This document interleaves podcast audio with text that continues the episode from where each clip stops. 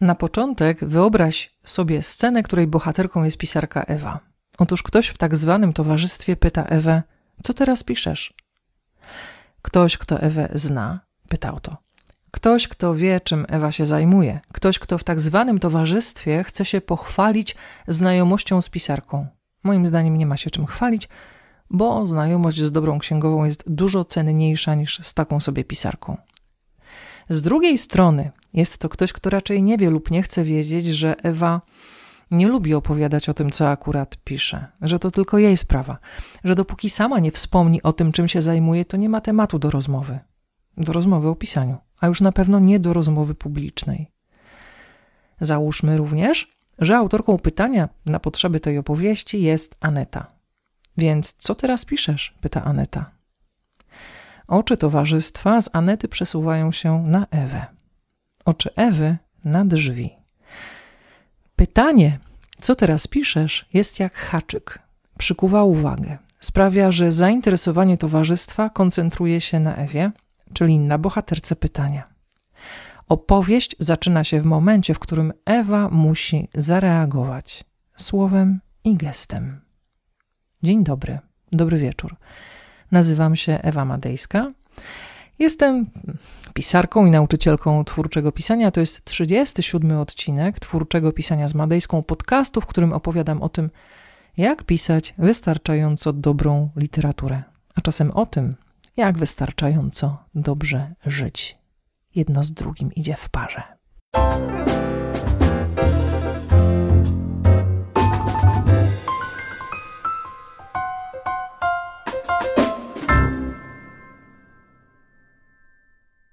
O czym opowiada zmyślona historyjka, którą przedstawiłam w otwarciu odcinka? O tym, że dobre wprowadzenie postaci na fabularną scenę to sytuacja z haczykiem plus reakcja protagonisty, protagonistki na tę sytuację. Chociaż nie tylko ich, każdego innego bohatera i każdej innej bohaterki również. Oto cały sekret pierwszego spotkania. Odbiorców, odbiorczyń z Twoją postacią, z Twoimi postaciami bo dzisiaj parę słów właśnie o tym spotkaniu, czyli o tym, jak po raz pierwszy wprowadzać postać na fabularną scenę. Budowa protagonisty, protagonistki to dużo głębszy proces, którego elementów dotknę w najbliższych odcinkach. O całym zaś procesie głęboko i dokładnie opowiem w wykładzie, chociaż chyba raczej warsztacie online, ponieważ to właśnie temat o tym, jak skonstruować bohatera, bohaterkę głęboko, już w odniesieniu do struktury zwyciężył w zimowej ankiecie na pierwszy wykład łamany przez warsztat online. Mm, samodzielny. Zaraz za nim struktura. Co tak naprawdę ma sens? Żeby najpierw zająć się bohaterem, a potem strukturą. To będą wykłady, a może warsztaty, które od początku do końca przeprowadzą cię przez dwa najważniejsze procesy, które stanowią um, powodzeniu twojej pisarskiej pracy, a następnie samego tekstu. Do tego, żeby zbudować udane pierwsze spotkanie, nie, tyl, nie tylko protagonisty, protagonistki, ale również każdego innego bohatera, każdej innej bohaterki z czytelnikami, czytelniczkami, oprócz sceny wydarzenia z hakiem, potrzebujesz kilku innych elementów, które pomogą ci takie spotkanie zorganizować. I powiem o nich za chwilę. Bo najpierw powiem, że największe niebezpieczeństwo, jakie czyha na ciebie w momencie, w którym postać pojawia się po raz pierwszy, to pokusa, żeby od razu Powiedzieć o postaci jak najwięcej. Dużo i szczegółowo. Jakbyś wychodził, wychodziła z założenia, że czytelnik naprawdę musi wiedzieć wszystko. Od razu. Warto zwalczyć te pokusy, bo jeżeli jej ulegniesz, to ugrzęźniesz w nadmiarze informacji. To zaczniesz pisać literackie życiorysy postaci, które najczęściej nie mają znaczenia dla rozwoju fabuły. Pewne elementy z tych życiorysów, owszem, kluczowe elementy i opowiem o tych elementach. Nie dzisiaj. Za dwa tygodnie, a może za cztery. E, no ale nie wszystko. Jeżeli jednak takie elementy już się pojawiają, to wybierasz je starannie i pokazujesz, ale w wydarzeniach, a nie w streszczeniach. Czytelników, czytelniczki nie interesują życiorysy postaci, ani jakiekolwiek duże streszczenia. Czytelników, czytelniczki interesuje to, w jaki sposób postać zachowuje się w konkretnej sytuacji, jak na nią reaguje i jakie ewentualne konsekwencje ponosi w związku ze swoimi reakcjami, no i słowami. Krótko mówiąc, każdą postać wprowadzasz do historii z jak najmniejszą ilością informacji, ale w taki sposób, żeby każda z tych postaci była oryginalna, rozpoznawalna, zapadająca w pamięć, łatwa do zidentyfikowania, kiedy pojawi się na przykład postać drugoplanowa w dalszej części historii. Są na to sposoby. Kiedy wprowadzasz bohatera, bohaterkę na scenę, masz dwa podstawowe cele do osiągnięcia. Pierwszy cel. Musisz zainteresować czytelników, czytelniczki postacią, a najlepiej, no, najlepiej wszystkimi postaciami. Drugi cel. Musisz to zainteresowanie utrzymać jak najdłużej, najlepiej do końca opowieści. Oto kilka sposobów na to, jak osiągnąć te dwa cele, z naciskiem jednak na ten pierwszy, dlatego że utrzymać zainteresowanie do końca opowieści to jest cała historia, to jest cała fabuła, to jest wydarzenie po wydarzeniu. Więc dzisiaj skoncentrujmy się tylko na tym, co sprawia, że czytelnik myśli sobie, czytelniczka również, oho, jest to bohater, z którym chcę spędzić trochę czasu. I będą to e, wskazówki bardzo ogólne, bo mm, nie do każdej opowieści, albo inaczej, do każdej opowieści, ale w rozmaitym wymiarze.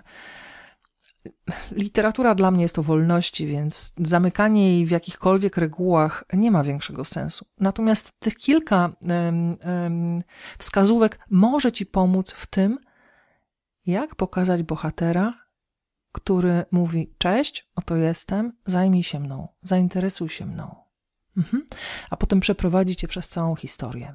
W sensie nie ciebie, chociaż ciebie też, ale twojego czytelnika, twoją czytelniczkę. Oto kilka sposobów na to, jak osiągnąć przede wszystkim pierwszy cel. Pierwszy sposób. Nazywaj postacie od razu przy ich pierwszym pojawieniu się w opowieści. Niby nic, a jakie ważne. To bardzo dobry nawyk. Scenariopisarski zresztą. W scenariuszu nie można napisać: On wstał, ona weszła, on spojrzał, ona wpadła w popłoch. Nic z tych rzeczy. Każdy on i każda ona ma swoje imię, albo mają swoje imię, albo ksywę, albo przydomek wynikający z cechy charakterystycznej postaci, na przykład kobieta ze strupem na czole. W scenariuszach w ogóle jeszcze w nawiasie przy pierwszym pojawieniu się postaci od razu e, pisze się wiek tej postaci. A więc na przykład kobieta ze strupem na czole w nawiasie 45. I wiadomo, ile lat ma taka bohaterka. W literaturze nie, tego się nie robi, wiek ogrywa się trochę inaczej. Dlaczego jest to ważne? no, przepraszam, ano dlatego, że świadczy o narracyjnym savoir-vivre, bo jest ukłonem w stronę czytelników, czytelniczek, którym przedstawia się nową postać, jak każdą osobę, która pojawia się na przyjęciu, którego jesteś gospodarzem albo gospodynią. To proste. Nie ma żadnego on, nie ma żadnego ona. A jeżeli jest, to pojawia się zamieszanie w scenie, zwłaszcza jeżeli bohaterów jest kilkoro. Każdy jest on i każda jest ona, a w końcu są oni i nie wiadomo o kogo chodzi. Po drugie, wskaż ważne cechy fizyczne postaci od razu. Od razu. Ale nie opisuj dokładnie wyglądu zewnętrznego bohatera, bohaterki. Nie ma takiej potrzeby. Naprawdę nie ma takiej potrzeby. Skoncentruj się na tym, co ją albo jego odróżnia od innych. I w jaki sposób cecha fizyczna, na którą zwracasz uwagę, wpływa na bohatera, bohaterkę oraz na całą historię. Bo może. To mogą być rude włosy, porcelanowa cera, piegi, jedna noga krótsza, brak palca, obgryzione paznokcie, krzywe zęby, oczy w różnym kolorze, słabe serce, wzrost. Jeżeli nie chcesz eksponować cechy fizycznej, bo wcale nie musisz, wyeksponuj może charakterystyczny element ubioru, na przykład to, że Ewa nosi tylko czarne, długie sukienki, albo tylko szerokie, tak samo długie jak sukienki swetry. Za taką informacją też może się coś ukrywać, jakiś fragment przeszłości Ewy, który ma wpływ na jej fabularną teraźniejszość. Po trzecie, jeżeli możesz i jeżeli jest to możliwe, a jest to możliwe, bo to od ciebie zależy, jakie wydarzenie, jaką scenę skonstruujesz na początku. Więc jeżeli to możliwe, pokaż dominujący aspekt osobowości protagonisty, protagonistki, ale uwaga, w dużym nawiasie każdego bohatera i każdej bohaterki. Niechże oni wszyscy będą jakoś rozpoznawalni, odróżnialni i charakterystyczni. Ale jesteśmy przy osobowości. I to akurat jest proste. Bo pomyśl sobie, co bohater, bohaterka powie i zrobi przy pierwszym wejściu na scenę. Możesz pomyśleć o unikalnym zestawie słów i gestów, które będą charakteryzować postać. Um, możesz, ale uwaga, nie musisz, bo ze słowami i gestami jest. Um, wiąże się z nimi pewne niebezpieczeństwo. Niech będą charakterystyczne, ale niekoniecznie oryginalne, bo od oryginalności blisko jest czasem do śmieszności a od śmieszności tylko krok do ośmieszenia. Nie rób tego swoim postaciom. Ale wróćmy do naszej sceny. E, jak to jest z tym dominującym aspektem osobowości, temperamentu, może, nie wiem. Jaką pisarkę Ewę zobaczyliby czytelnicy, czytelniczki, gdyby pisarka Ewa odpowiedziała, jednocześnie dokładając sobie na talerz piątą porcję pieczonego łososia: Dziś, Aneta, że pytasz, jak to co pisze, kolejny bestseller. No. A gdyby pisarka Ewa wydmuchała nos w chusteczkę higieniczną, w dodatku zużytą, wielokrotnie zużytą, ze słowami: O, Janeta, płacili mi tyle, że przestałam pisać. Hmm. A gdyby pisarka Ewa spuściła głowę i powiedziała: E, robota jak każda inna, nie ma o czym gadać. A gdyby dolała sobie wina, westchnęła i oznajmiła, że teraz pisze testament trzynastozgłoskowcem? A gdyby Wstała, spojrzała z pogardą na Anetę i powiedziała: Daj mi spokój, lepiej się zajmij swoim rozwodem. A później wyszła. A gdyby pisarka Ewa nic nie odpowiedziała, zupełnie nic? Zauważ, każda z powyższych reakcji oraz wypowiedzi buduje zupełnie inną bohaterkę i zainteresowanie czytelników, czytelniczek, ponieważ Czytelnicy, czytelniczki wiedzą, że za tym, co robi i mówi pisarka Ewa, kryje się dużo więcej niż ironia, sarkazm, złośliwość czy rezygnacja. A jeżeli tego nie widzą od razu, to za chwilę zobaczą, dowiedzą się, o co tak naprawdę chodziło Ewie w tej scenie. Dobór słów ma również znaczenie. Pisarka Ewa może powiedzieć do Anety: Daj mi spokój, ale może też powiedzieć: Spierdzielaj. Aneta otrzymuje jasny komunikat wraz z informacją o stanie emocjonalnym Ewy oraz o jej kulturze osobistej albo o jej braku, o jej temperamencie, osobowości, stosunku do świata i ludzi. Gdyby dodać do tego jeszcze mowę ciała, mamy gotowe pierwsze spotkanie czytelników, czytelniczek z Ewą. I kawałek jej osobowości również. Po czwarte, zręcznie wplataj opisy związane z przeszłością postaci i jej związkami z innymi bohaterami, bohaterkami. Zaznaczyłam to już wcześniej. Wspomniałam o literackich e, życiorysach, o mm, długich streszczeniach tego, co się wydarzyło wcześniej. One nie są potrzebne w otwarciu. Bo jeżeli zaraz po kilku kwestiach dynamicznego dialogu lub co gorsze pomiędzy kwestiami zaserwujesz czytelnikom, czytelniczkom streszczenie, które czasem wygląda jak życiorys w pigułce, to stracisz uwagę czytelników. Jak to wygląda w tekście? Wróćmy do Anety i Ewy. Przypomnę, że jesteśmy w towarzystwie, nie wiem jakim, załóżmy, że mniej formalnym, które siedzi przy kolacji. Co teraz piszesz? zapytała Aneta. Ewa podniosła głowę z nadpiątej porcji łososia. Zajmij się może swoim rozwodem, co? Burknęła. Wszyscy wiedzieli, że Aneta rozwodzi się z Mariuszem już trzy lata. Zaczęło się od tego, że Mariusz przestał wracać do domu na kolację. Aneta wiedziała, że to zły omen. Podjęła decyzję, że i tak dalej, i tak dalej, i tak dalej. Pomiędzy dialogiem Ewy i Anety pojawia się historia rozwodu em, Anety. No, do kwestii, którą wypowiada Ewa. Daj mi spokój. Albo spierdzielaj. Po co?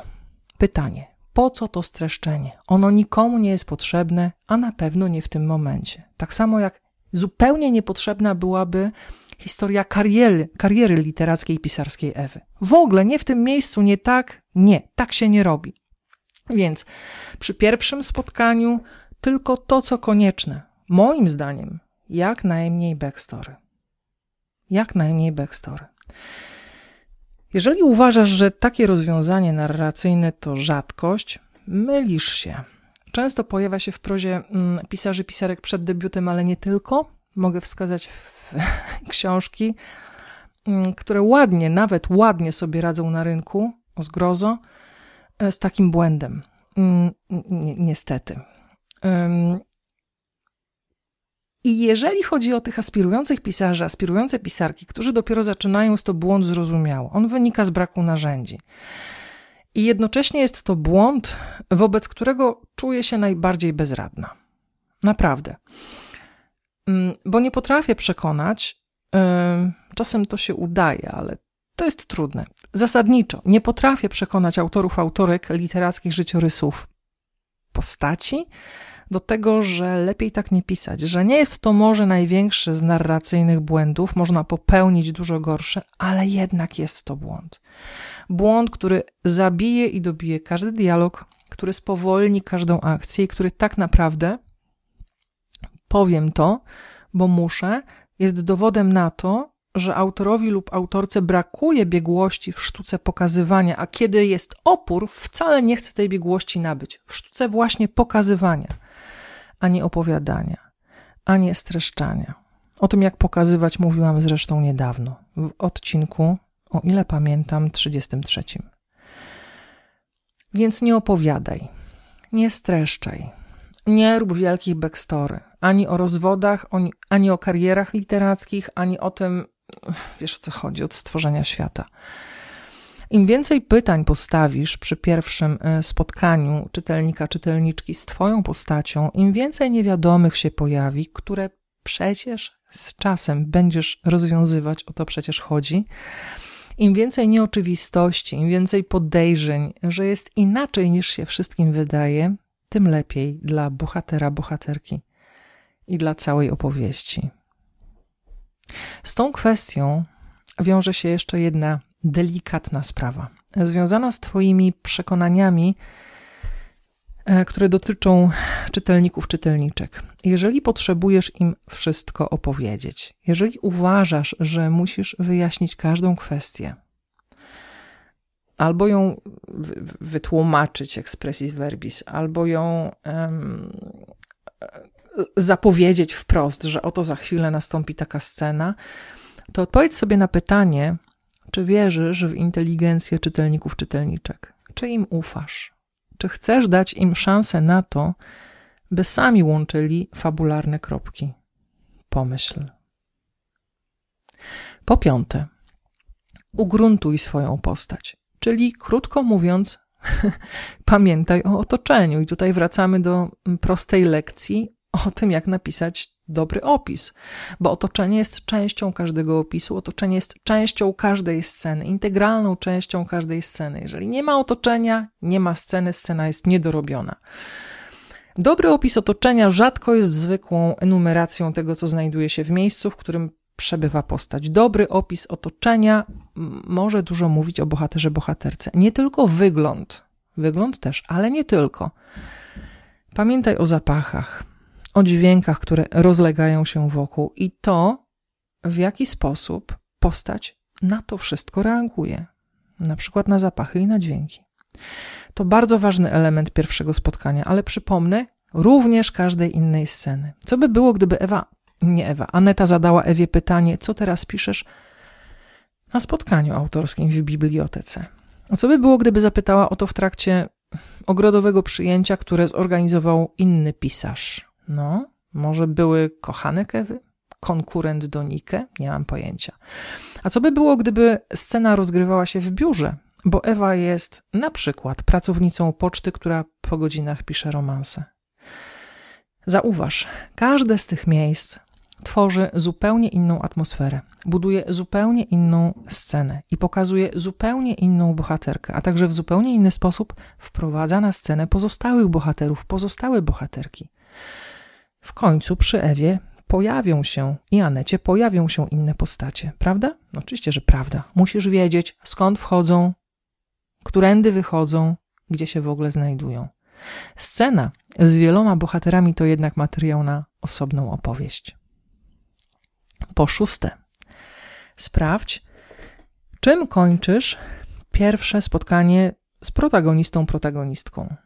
Zawsze wejściem w kolejną scenę. Sekwencja pierwszych scen, zaraz po pierwszym spotkaniu, pokaże czytelnikom, czytelniczkom do końca, z kim mają do czynienia. To taki moment w strukturze historii, który nazywa się normalnym światem, a który trwa do końca aktu pierwszego. Prawie do końca. To moment, w którym trzeba podprowadzić cel, stawkę, motywację protagonisty, protagonistki i kilka innych kwestii, o których powiem w najbliższych odcinkach, a dużo więcej w wykładzie łamane przez warsztacie.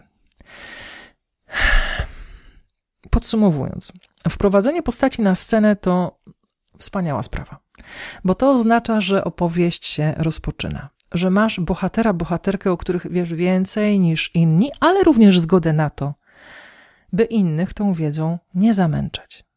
Musisz mieć świadomość, że jesteś w stu procentach odpowiedzialny, odpowiedzialna za losy postaci. Wszystko zależy od ciebie. Moment, w którym rozpoczynasz historię, wydarzenie, którym ją otwierasz, słowa, gesty, reakcje, które przypisujesz postaci.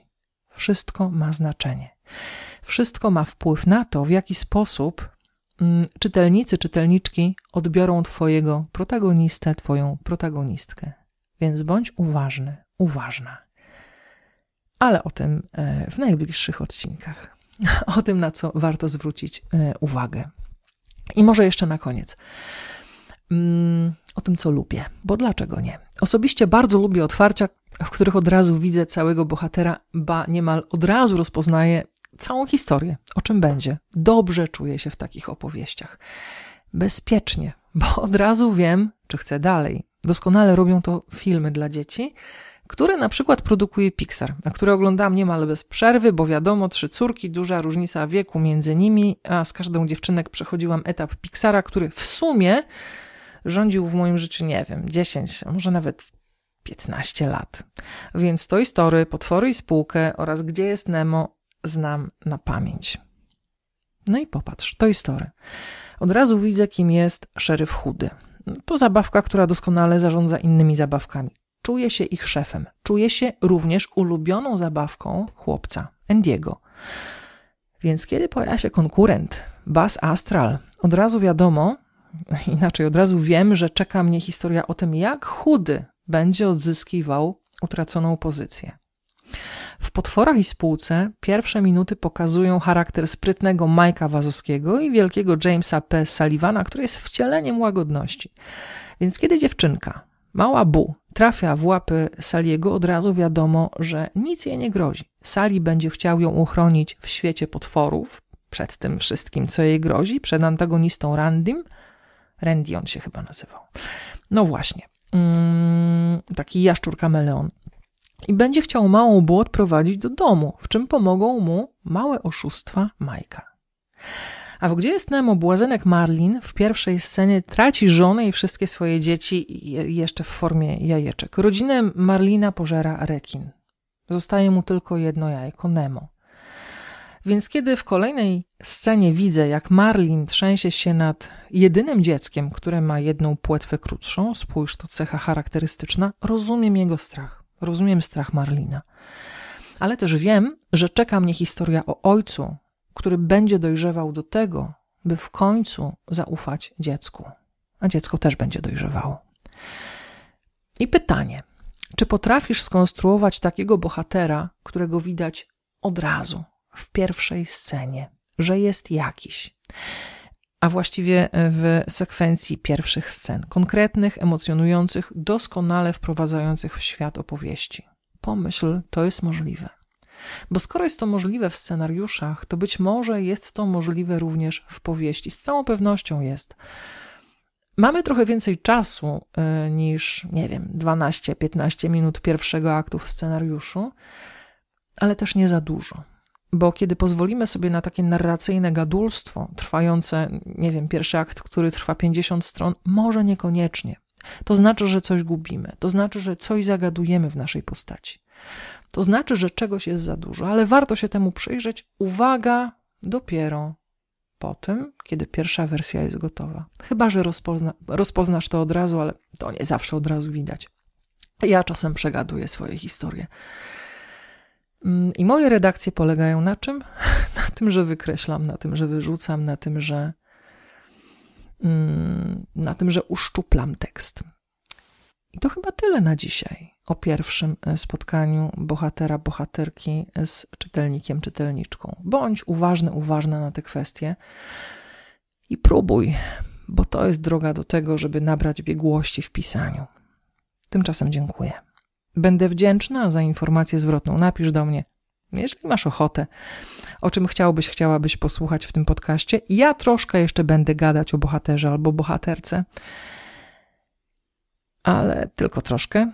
Wypatruj wykładu na ten temat. Wykładu jak wykładu, jak powiedziałam, raczej małego warsztatu, ponieważ ćwiczenia również się w nim pojawią.